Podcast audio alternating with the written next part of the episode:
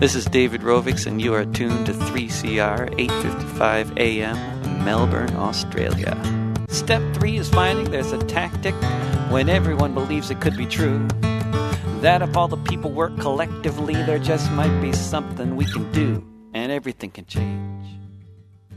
This is an extra program, like a special program, because the New Year's bushfires have dramatised for most Australians what catastrophe really looks like. But has the media connected us with what can be done?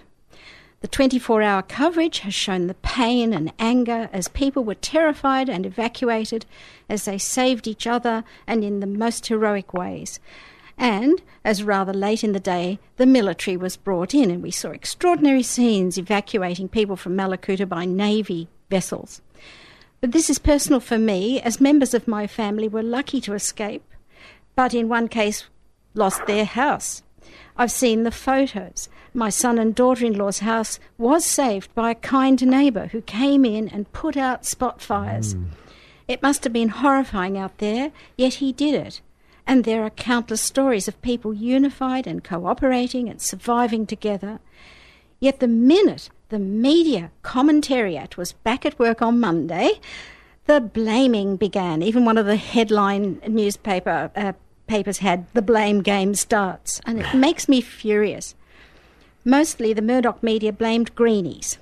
The question of hazard reduction was widely discussed, but not the fact that national parks budgets have been savagely cut back. I read in the Sydney Morning Herald yesterday 36 fire reduction officers in New South Wales were reduced to 10. And I've heard overseas media blaming us for sabotaging international efforts at Madrid to reduce carbon emissions. We're playing a spoiler role internationally, and I hope the world of the world is looking at us and going to shame us into much braver uh, climate policies.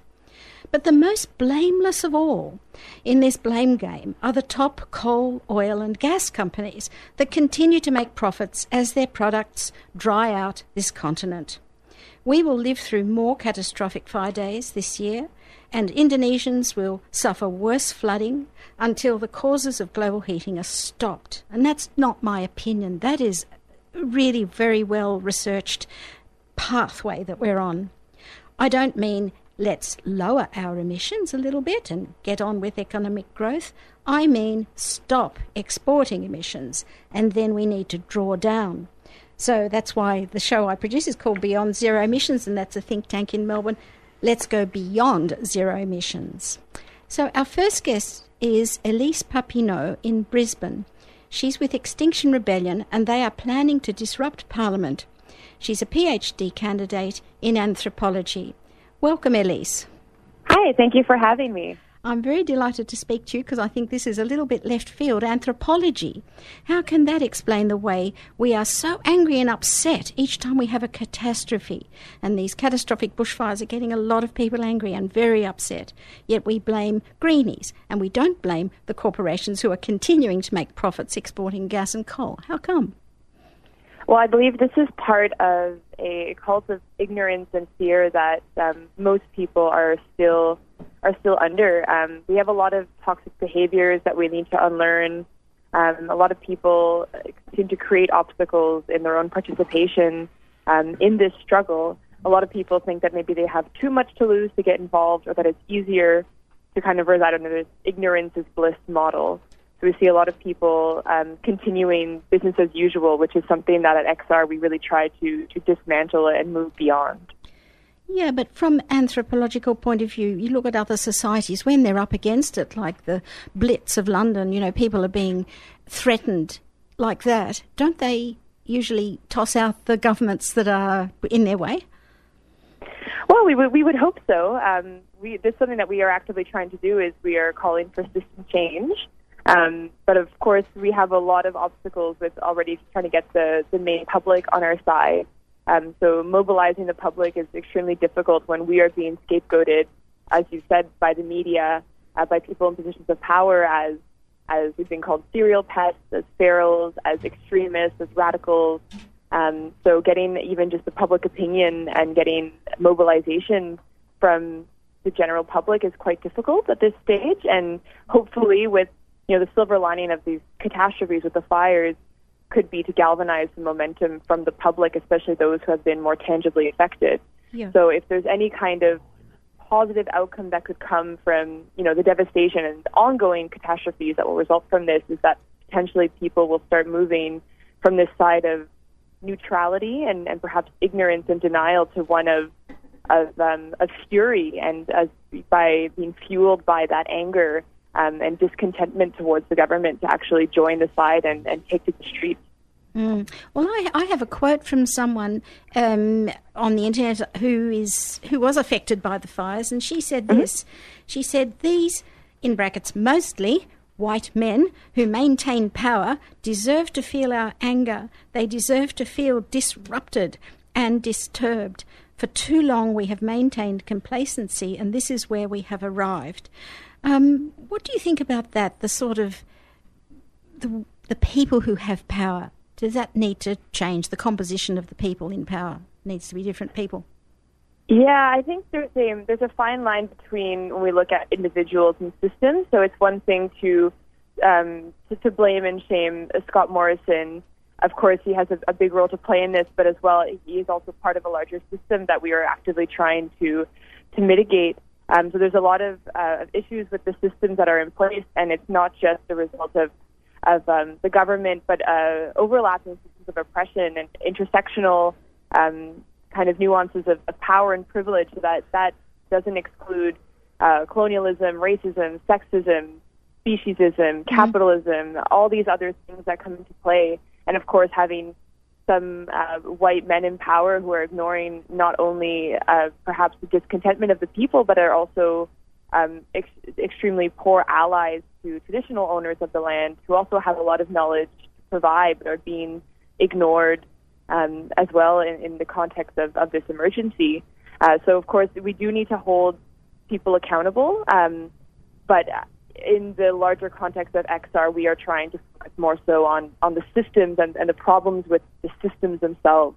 Yeah. Um, so a change of government would be would be quite important at this point, but as well, it, it's hard to see exactly if just a change of government would be a solution because we need to then hold all these other stakeholders accountable yeah. um, for their role, the role that they've been playing um, in in the larger climate crisis. Yeah, one of the things I like in XR um, uh, in Britain, the YouTubes I've watched and what I've heard here at various groups I've been to, they want to get more voices into the decision making process. One example, everyone knows now about the retired fire chiefs who wanted to brief the Prime Minister in April, but he wouldn't listen to them. And one of them, called Greg Mullins, was on our radio show, and he was also on the mm. ABC. And everyone thinks, well, why didn't they consult these people who had this huge expertise? These are not sort of, you know, left field people, these are mainstream fire chiefs.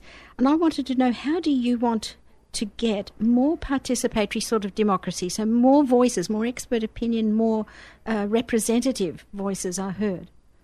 Mm-hmm. Yeah, that's actually two very important points. One of them is, of course, um, this frustration that we have about how experts are being ignored, and then as well this point about uh, participatory democracy, which is something that XR holds very dear, um, and how a way that we do this is in uh, arranging people's assemblies, um, which are, are meetings for open meetings for people to come and discuss issues and make the decisions collectively. So we really try to encourage as many voices as possible, people from different backgrounds, different fields, different age groups, um, everyone uh, to come on and, and help us reach a consensus in a very decentralized and non-hierarchical way. Mm. Um, so we, we do try to encourage as many people to come in and join these uh, processes of decision making um, to generate ideas, um, you know, especially for this upcoming year. All right, thank you. We've been talking to Elise Papineau uh, from Extinction Rebellion in Brisbane.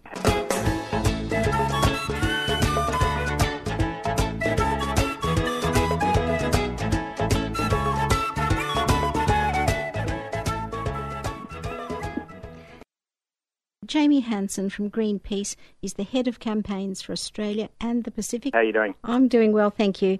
Look, the federal government has announced a $2 billion fund for bushfire recovery to support, I read yesterday in the paper, local tourism industry, council projects, and mental health services. Like, what's your response to that? I mean, it's great, but it's a drop in the ocean. Uh, we've seen just the scale of the damage is monumental, and a lot of that damage is is of a type that can't be repaired. Like the hundreds of millions of animals who've died, um, and just the, the devastation to the landscape. Um, and just in terms of the physical cost, it's very implausible that the damage will cost as little as $2 billion. Um, we think it's a drop in the ocean. Um, our, our, strongest feeling on this, though, is that the community shouldn't be the ones paying for the repair bill. It should be the companies um, and people who've profited from creating the climate crisis. Uh, you know, big coal companies, the big oil companies, they're, they're the people who made um, this crisis, and they're the people who should pay for fixing it. Yeah. Well, you've said that two billion is a drop in the ocean compared to the costs of repairing the damage. I know the Brisbane floods, I think, a few years ago cost 11 billion. So that was just, you know, just in Brisbane. It wasn't the whole length and breadth of the eastern coast. And Lock the Gate Alliance said the top five coal companies alone made $54 billion profit over the last five years with zero company tax to Australia. And I wondered, what should the coal, oil, and gas companies really be paying, according to you? Well, the coal, oil, and gas companies should be paying every cent um, for the repair, um, and they should be doing everything they can actually to just shut down their businesses. Like we're we're we're beyond the age of coal. Coal is um, an antiquated technology, and we have everything we need now to replace it. Um, you know, you, you, folks are more aware of that than anybody else. Um, uh, we've got solar, we've got wind, we've got batteries, we've got pumped hydro, um, and we know how to how to how to transition to 100% renewable energy, and we should do that rapidly. And these guys should be leading the charge. Yeah, well, but they're not. And the media, their friends in the media, are certainly not putting the spotlight on them.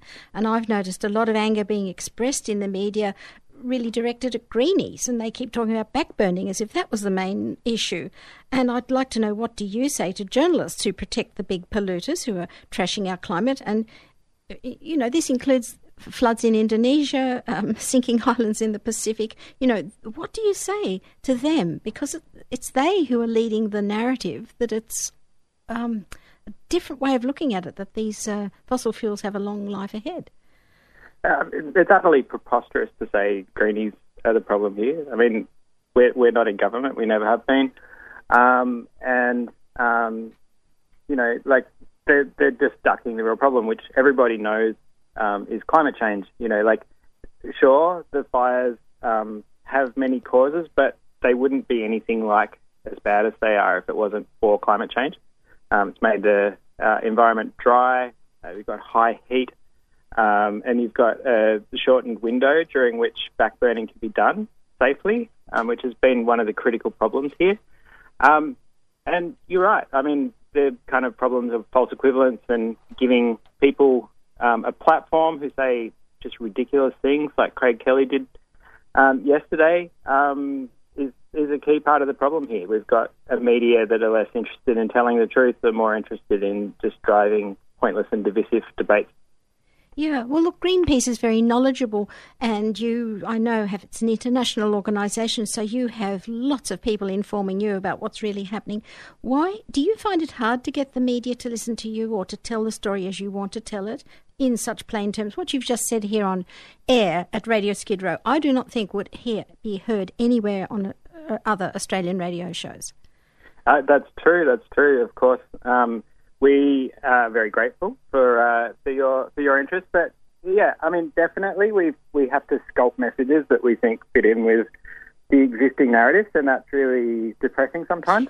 um, but you know, we we do our best. Like our job is to try to work out how best to get the message out in a way that appeals to as many people as possible. Mm. Um, and we, you know, do the best that we can at that. And sometimes we do well, and sometimes we do poorly. But um, if we could if I could fix one thing in Australia, it would be the media. You know, yeah. like we've got the media running campaigns against climate action, and they have been for decades.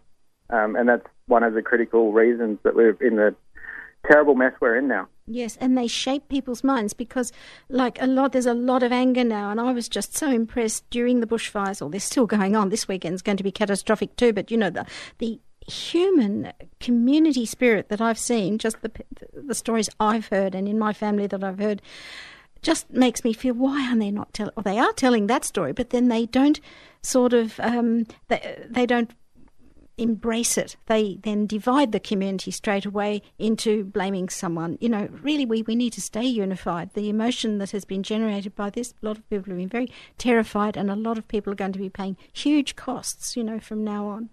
Um, why, do, why don't we tap into that and, and uh, build on it rather than dividing the community? Yeah, we're in this really interesting moment right now, I think, where a lot of people who haven't really engaged with climate change um, at an emotional level before are having to. Like our cities are cloaked in smoke. Most people know people who've been harmed by the fires in some way. And most people have an attachment to the natural world and, and they're seeing all of that harm happening. Oh, yeah. And largely people understand that that's linked to climate change. And so there's an opportunity now to, to seize this moment and actually shift the debate. Um, yeah, the, the media will continue seeking to divide people because that gets clicks. Um, but if we can shift the middle, um, shift, shift, and, and permanently change the way a lot of these people think about climate change, like the level of priority they should give it, um, maybe maybe we do have a chance of shifting the political centre in Australia, and that's that's what we're hoping. Um, we know that people are really angry right now, and they should be. Um, but we're hoping that we can also use this as a moment to show generosity um, to the people who've maybe not given this issue the priority that they should have, um, and kind of welcome them um, into the fold um, of kind of you know making Australia a better, cleaner, healthier country. Fantastic. I do agree with you myself. Look, if these fires are a turning point for the government, as you've said in your press release, uh, I want to know what do you think new policy, what, what new policies would look like that uh, would stop increasing climate instability? Um, the first thing that needs to happen um, is we need to accelerate the closure of coal-fired power stations in Australia. Coal's the biggest contributor to climate change um, globally and, and in Australia by you know an order of magnitude. Um, that needs to be the first step, and that can happen very quickly, um, easily inside a decade. Um, then we need to get working on the other uh, major sources of climate pollution. electrification of transport will be critical and there's a lot the government can do quite quickly in that space. Um, and then the, the, the, huge opportunity for healing for our landscape. Um, we can start working on landscape restoration um, and improving farming practices. And, you know, it will be a better world. It'll be um, a world in which all of the things that we have now will be available to us, but we will no longer be damaging the environment. Um, we'll have stronger communities. There's absolutely no reason not to be getting um, getting on the job right now. Fantastic. Thank you, Jamie. So, we've been talking to Jamie Hanson from Greenpeace. He's the head of campaigns for Australia and the Pacific. And I hope we can come back to you another day, Jamie, to talk more about the Pacific.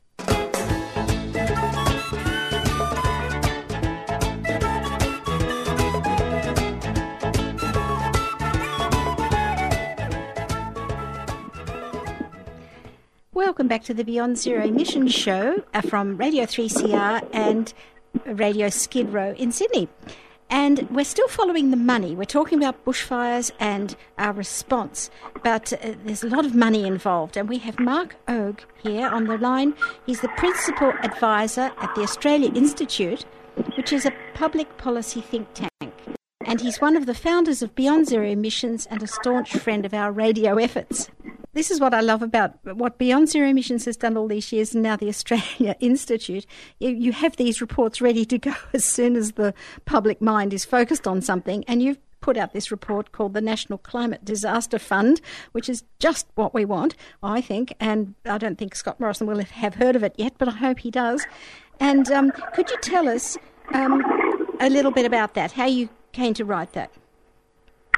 Yeah, so it really struck us that the uh, huge increase in uh, costs of natural disasters that Australia is already experiencing and is projected to um, experience even uh, even more as time goes by, are something that um, that it's just going to be unsustainable for you know um, governments and ordinary people in Australia to keep paying, and uh, we need an alternative source to to um, fund these impacts, and the and uh, you know the logical way to do it is to um, shift the burden from ordinary Australian households and businesses onto the, you know, mostly huge global companies who are causing the problem in the first place by um, extracting fossil fuel in Australia. So, so we worked out that if uh, if we put a small levy, about one dollar a tonne uh, per tonne of embodied carbon on all the coal and gas produced in Australia, we could raise uh, one and a half billion dollars a year, which would be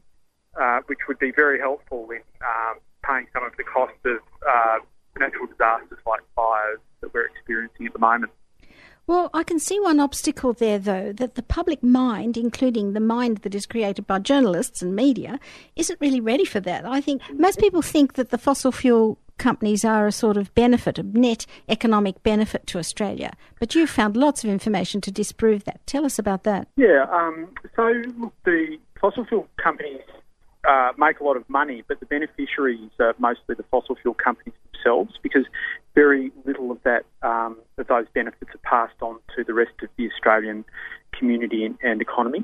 So, for instance, in terms of employment, the coal and gas industry are the most capital intensive industries in Australia, and that means that uh, they're not very labour intensive. So they, they they use a lot of machinery and get the coal and gas out of the ground without needing very many people, and so they're actually very small employers compared to pretty much every other industry uh, in Australia. On top of that, they pay virtually no corporate tax. They use kind of profit shifting and various creative accounting measures to, to avoid their tax liability.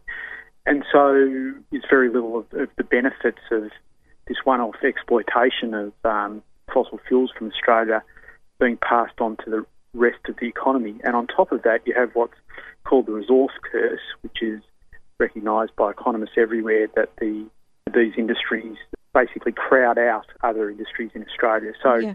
Uh, there's, there's a few there's some benefits, but there's some real downsides as well. Well, one of the things I can think is being crowded out is people who need water.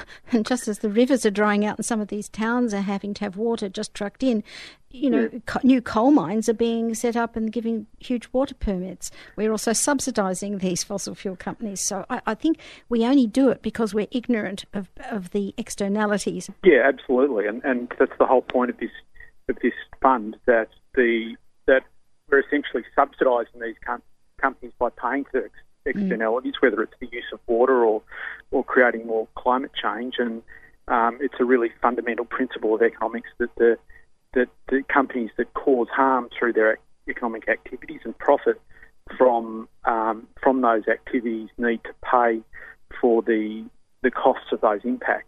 Yeah. And I might say too, what we're suggesting here, a one dollar a tonne um, levy on carbon from the extraction is tiny compared to the yeah. actual harm that that carbon that carbon produces. There's estimates that the economic harm as a result of for, from every tonne of carbon heat trapping gases pumped up into the atmosphere, the cost is more like four hundred dollars a tonne. So, so what we're asking for is pretty modest. It is modest, and therefore I think it it won't work because uh, you know if if that's the cost, that's what they should pay. We've just had the person from Greenpeace saying they should pay the whole bill for the uh, bushfire restoration, which will be in the, much more than the two billion fund that you know has been announced.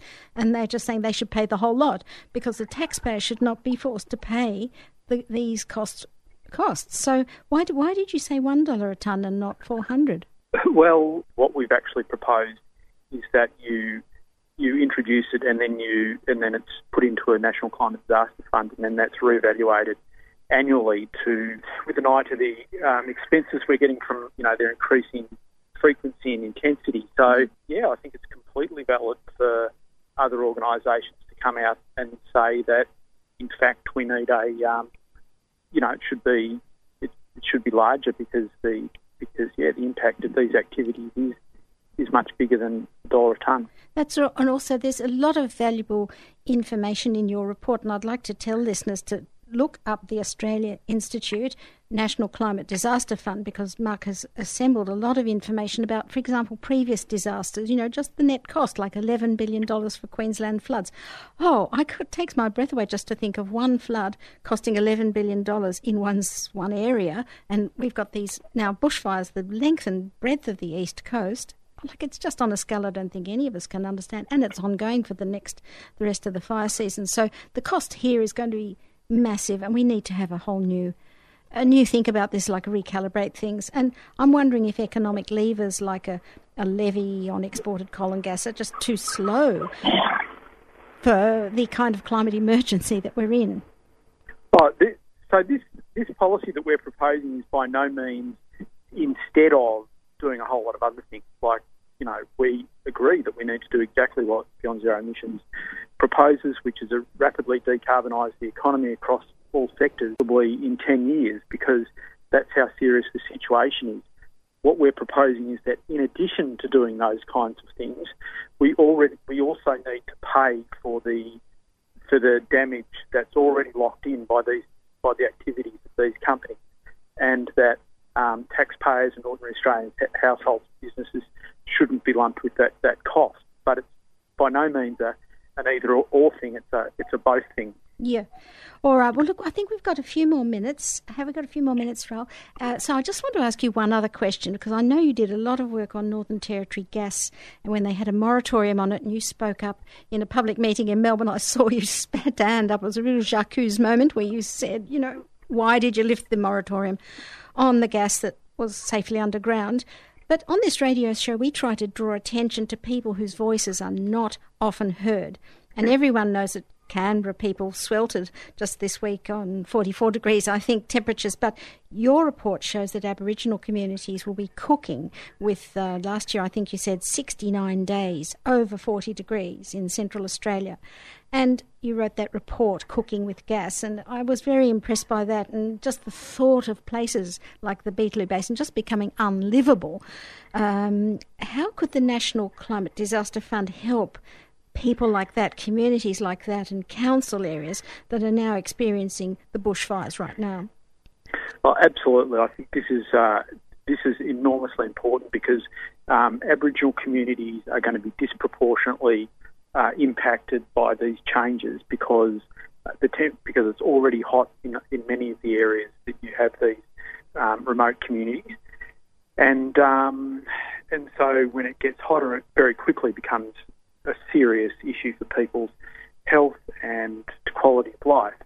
So we need to make sure that these communities have uh, absolutely as good as possible housing and um, temperature control, you know, air conditioning so that they can get out of the heat. And I think in some situations, uh, depending on how quickly temperatures rise, we might have to look at relocating people potentially, certainly looking after their rights to that land, but also making other areas available for them to live where they can, you know, it's not so hot. Because it's just really unfair that our activities of um, fracking vast areas and mining coal and uh, allowing heat trapping gases to be pumped into the atmosphere is make areas that they're living, you know, much more sort of dangerous and um, and difficult to live in. Yeah, yeah. And uh, when we talk about climate disasters, we always forget heat waves. But I remember yeah. the Melbourne bushfires, there were more people who died in that heat wave than in the, the 2009 bushfires. And um, I don't know, we're, we're going to experience this catastrophic weather now on a regular basis until we start bringing those emissions down rapidly. And, um, you know, I think what your work there, thinking it through, how what are the economic ways of doing it? How can we finance it is much better than sort of impotent rage and just people going out with placards saying do something. Here's you giving something practical. Yeah, and I think we've really got to. You know, one thing about what we're doing that's re- uh, that I think is really important is that it focuses people attention, people's attention on the cause of the problem. Yep. So we really need people to um, be really focused on the fact that every time a ton of gas or coal is mined in Australia and burnt here or overseas, that's adding a t- two and a half tonnes or thereabouts of heat trapping gas to the atmosphere. And these companies are responsible for the for the damage we're experiencing now. So supporting the National Climate Disaster Fund is reinforcing that message, and I think that's a, that's crucial to be. we need to be reinforcing that message all the time um, when we're discussing the, these crises like the bushfires. Right, thank you. So, Mark uh, Ogge has written this report for the Australia Institute. And before we let you go, Mark, would you just uh, do, would you like to tell me what's your personal response like to this? Do you uh, to this bushfire catastrophe we've been having? Yeah, I mean, I've got I've got uh, friends who are in uh, who are in those areas. Nobody I know has actually lost their house at the moment, uh, which is a which is a huge relief. But certainly, I live in regional Victoria myself. I'm in Clunes, which is north of Ballarat, and uh, we were all evacuated um, a few weeks ago when we had a, a really hot day and a, and a, fire close by. You know, I find it really disturbing, and I just uh, I just really feel for people um, in those areas, and I just think it's incredibly tragic what's happening to our natural environment, to our beautiful forest, and, mm. And wildlife, and um, you know, I, I, just I just find that really distressing, mm. and I think that it's just really important to focus on on being engaged in this national debate and, and in activism and in in ways to uh, combat it, and it's important not just that we all do it so that we can solve the problem, but it's really um, empowering for people uh, because because sitting around worrying about it is much less healthy than actually getting getting out there and pushing for change. Fantastic. Thank you, Mark. I really appreciate your report and coming to, to speak to our listeners today. You'll reach quite a larger audience. So thank you very much. That was Mark Ogge from the Australia Institute. We're going to have a little bit of music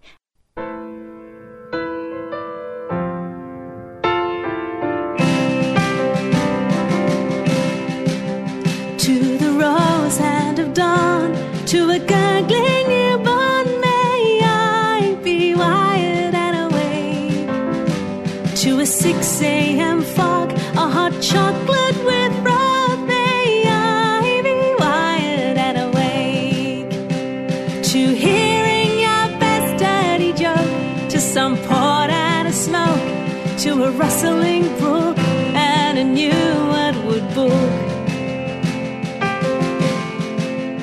to the salty sea air, to each moment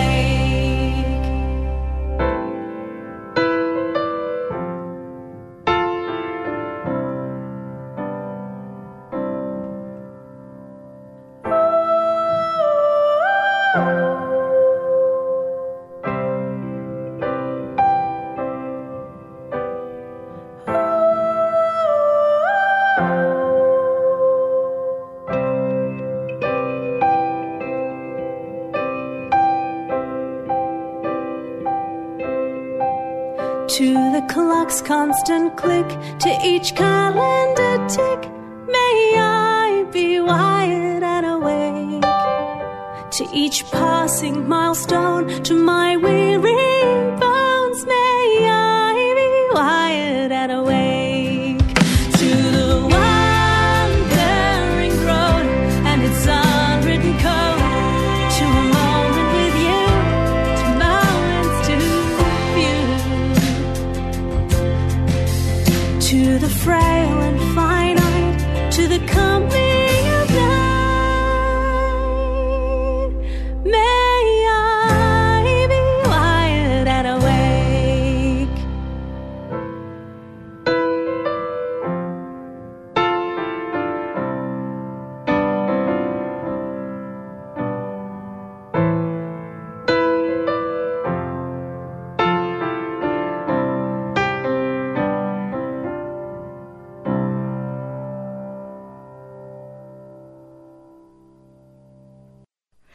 So I'd like to, um, you know, just say to you, it is healthy to get active and, and go out and join with other people and don't just suffer alone thinking, oh, what can be done? There's plenty that can be done.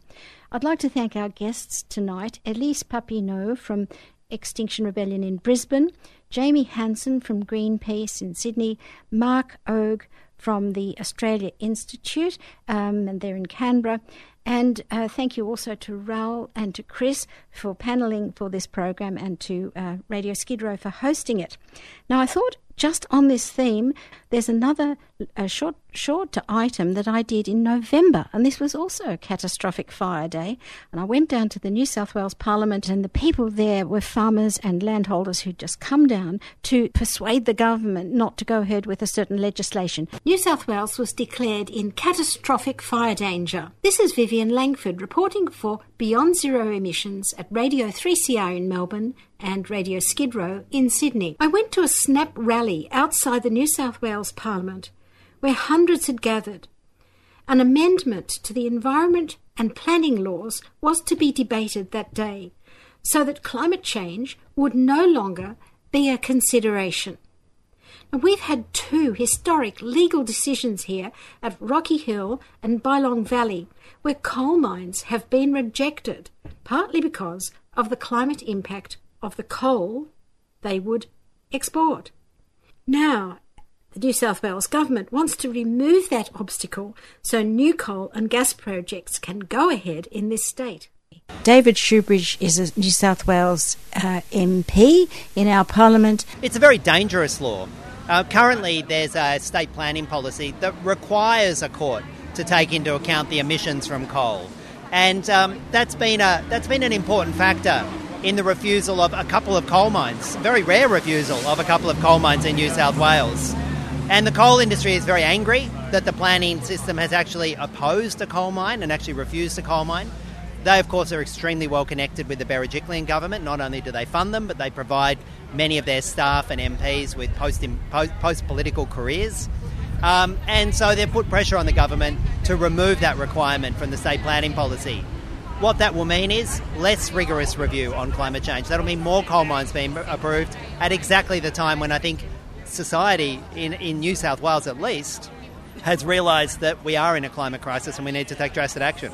Do you think the present fires will uh, change the, the mood in the Parliament? I mean, is there more pressure on them to not make that amendment? Well, I think it'll change, it's undoubtedly changed the mood in the streets.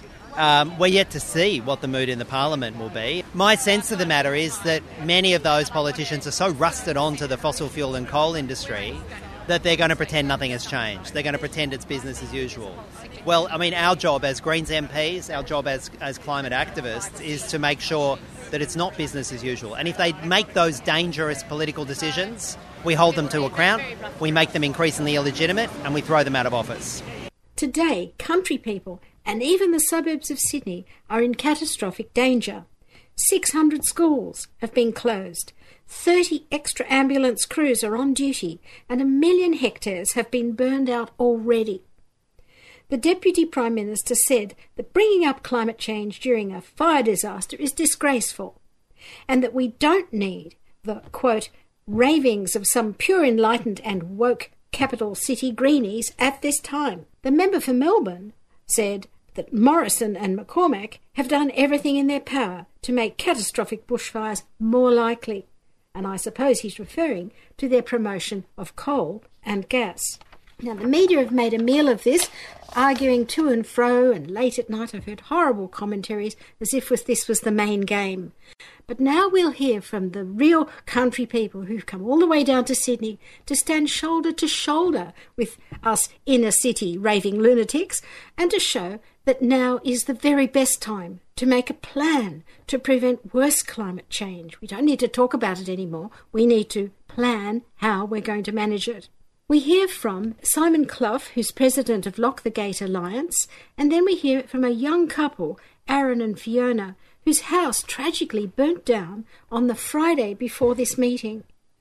Despite this tragedy, they wanted to talk to us about climate change. Aaron showed us a small barrel that had escaped the flames, and as he emptied the ash and glass onto Macquarie Street, he said, That's my home. This is what the climate and ecological emergency looks like. Right there. That's what people are facing today. Now, here are the speakers on the catastrophic fire day. The head of the Rural Fire Service says the, cat- the catastrophe unfolding across New South Wales today is unprecedented. Unprecedented means this has never happened before. This is new. The climate has changed. On Friday and Saturday last week, there were 17 fires at emergency level simultaneously, hundreds of kilometres apart, and dozens more are still burning out of control in 15 or more local government areas across this state and Queensland. The fires have killed three people and injured many more. They have left people homeless and killed wildlife and razed hundreds of thousands of hectares of irreplaceable forests, including World Heritage rainforest, that has not seen fire for centuries. We are here this morning to stand with those across the country affected by bushfire. Please donate in the buckets and in the Facebook page for this event today, there are online links to donate. And we are also here today because while people are retreating from the fires caused by climate change, this New South Wales Parliament will be debating a bill that will remove the requirement for planning authorities to consider the impacts of climate change in new coal mines and gas fields.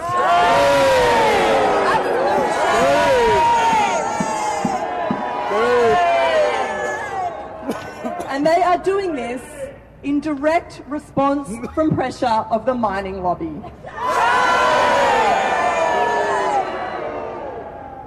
We are here because in, instead of acting to prevent this cataclysm, our government is voting today to ignore the contribution New South Wales coal mines make to climate change. And we are here today because emergency services de- deserve more support in fighting this unfolding cli- crisis.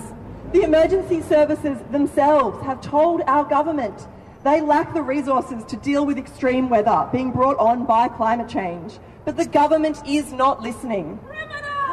And to those who say it is too soon to talk about climate change, I say, and my parents say, it is too late. It is not soon enough to be talking about climate change. To anyone who says climate change is an inner city issue, I want to let you know that my local council area, the Mid Coast Council, and the council area of Innes that was also ravaged by fire on the weekend, both passed climate emergency declarations in the last few weeks. Climate change is an issue that people in the country care about and are living with today. It's my privilege to introduce Simon Clough. Simon was the Deputy Mayor of Lismore City Council. He's also a landowner in the Northern Rivers who was recently affected by the fires on the weekend. Please join me in welcoming Simon Clough. I too would like to uh, thank the uh, Eora Nation uh, and acknowledge that we've never ceded land they, to, to them. Uh, they've never ceded it to us. Um, and I'd like to also talk a, a little about uh, country, where I'm from. I've, uh, I'm a country person. Uh, the leader of the National Party might be interested in that, but I stand shoulder to shoulder with you loony lefties or whatever because climate change is real. And we are experiencing it at this moment. As I speak, there's a, a fire on the ridge about five kilometres from our property. Uh, fortunately, some other people are there, mainly the fireys, because our valley and the valley beside it have all been evacuated. This is the, the Channon area of northern New South Wales, rainforest country. It is as dry as you can imagine. And the fires, uh, we have no idea what's going to happen next. And just for a moment, think of the 600 schools that have been closed today because of the catastrophic, catastrophic situation. 600 schools. Two months ago, these people behind me were, were tweeting and squeaking about students going on strike for climate. Yeah, this is not without irony. And I think it's time that we called out what is really going on here. Now, for a moment, just think about the revolving door between the Minerals Council uh, and the senior positions of political advisors within the government here and certainly within the government in Canberra. We have their donations, you know, and those donations are fueling the climate catastrophe that we have here. They are not revealed. We need a, a national ICAC, and it's corruption that's destroying people's lives and it's destroying our natural biodiversity. In our area, over 100 koalas have died in fires. Because it's not just koalas, it's the birds, it's the reptiles, it's the mammals, it's the whole biodiversity of our areas. And already there's been twice as much country burnt out in uh, New South Wales as there has been in the whole Black Saturday fires of Victoria. So we are facing an extraordinarily extraordinary crisis. And it's shame on government that is not prepared for us. It's shameful. What I would like to see is this day and this horrendous situation become something of a Port Arthur for uh, our country, where people will say with one voice, enough is enough. Enough is enough! Enough is enough! Enough is enough! Enough is enough! Enough is enough! Enough is enough! Enough is enough! Enough is enough! And I hope that that will encourage uh, our leaders to actually develop plans which are going to lead us through this. We're going to actually see some leadership. You know, we're going to see Berejiklian taking a constructive role. We're going to see the coal fondler, who's in Canberra there, uh, actually taking some action to look at how they can protect the, the humans of our, our nation, but also its extraordinary biodiversity. Because, as I say, we just got to do it and do it now. It's already probably way too late, and enough is enough. Your state MP, and you can ask that the government withdraw the environmental planning and assessment amendment. You can call on them to boost funding for the RFS, the National Parks and Wildlife Service, Forestry Corporation, and Fire and Rescue New South Wales to make more emergency funding available now.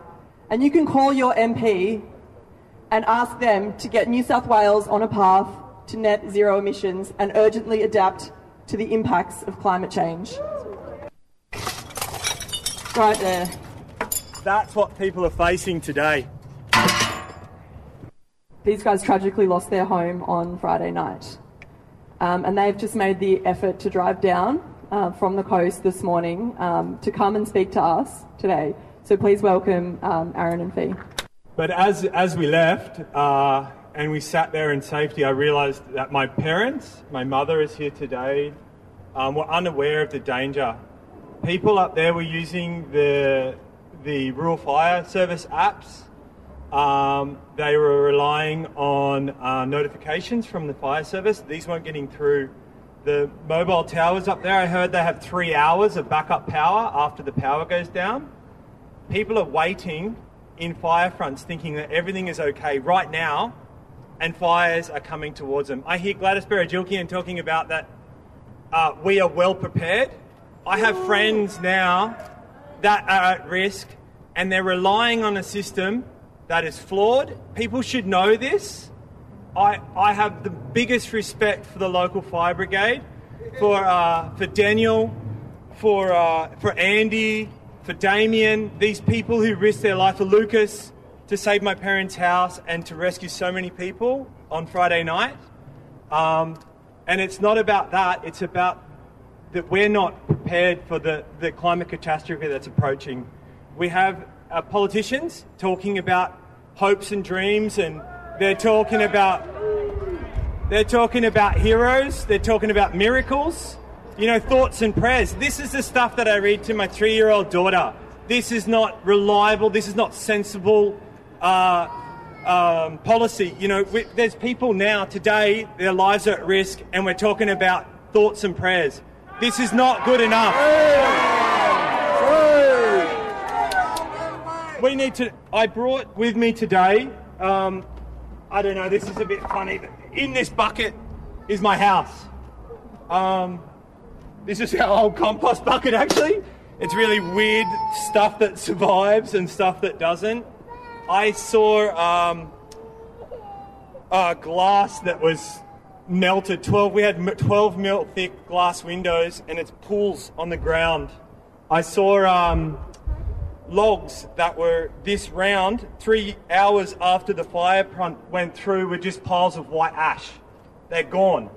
Um, this bucket survived for some reason, but I don't think people know about what it's like up there. People are staying on these properties and uh, and thinking they can fight it. They're talking about heroes on the news, and uh, they're thinking with their garden hose they're going to save themselves. Their family are realizing that they're going to die, and they're driving unprepared into fire fronts to save these people. The media is talking about heroes. We need to talk about realistic things. It's the time for hopes and dreams and miracles and heroes. This is not about unicorns and fairies, man. This is about people's lives. It's only going to get worse.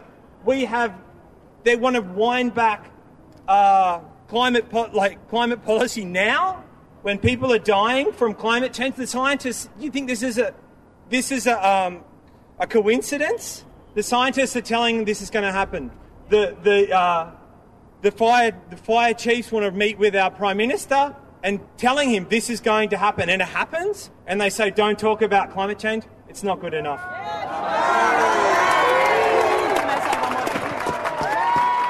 The time is definitely right for talking about climate change. For me, there has never been a better time to talk about climate change. when we expect the government to be looking forward to take action on the climate and ecological emergency we're in, we're in.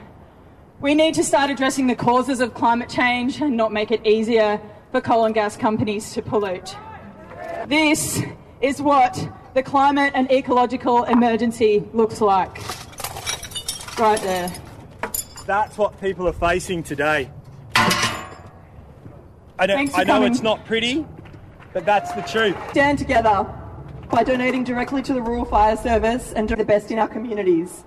People band together to pick up the pieces. And we are here today to band together to call on the government to stop ignoring climate change and to stop allowing worsening bushfire conditions. We will not let them get away with inaction at anyone's expense. I am asking you today please call your local member and ask them to oppose the Environmental Planning and Assessment Amendment. Importantly, ask them to keep the consideration of climate impacts in our planning system. This is what the climate and ecological emergency looks like. Right there. That's what people are facing today. Thank you for listening to this news item from Sydney Parliament House. My name is Vivian Langford at Radio 3CR and also from Radio Skid Row in Sydney. Our main show is the Beyond Zero Emissions Community Show, 5 pm on Mondays at 3CR. Good night and good luck.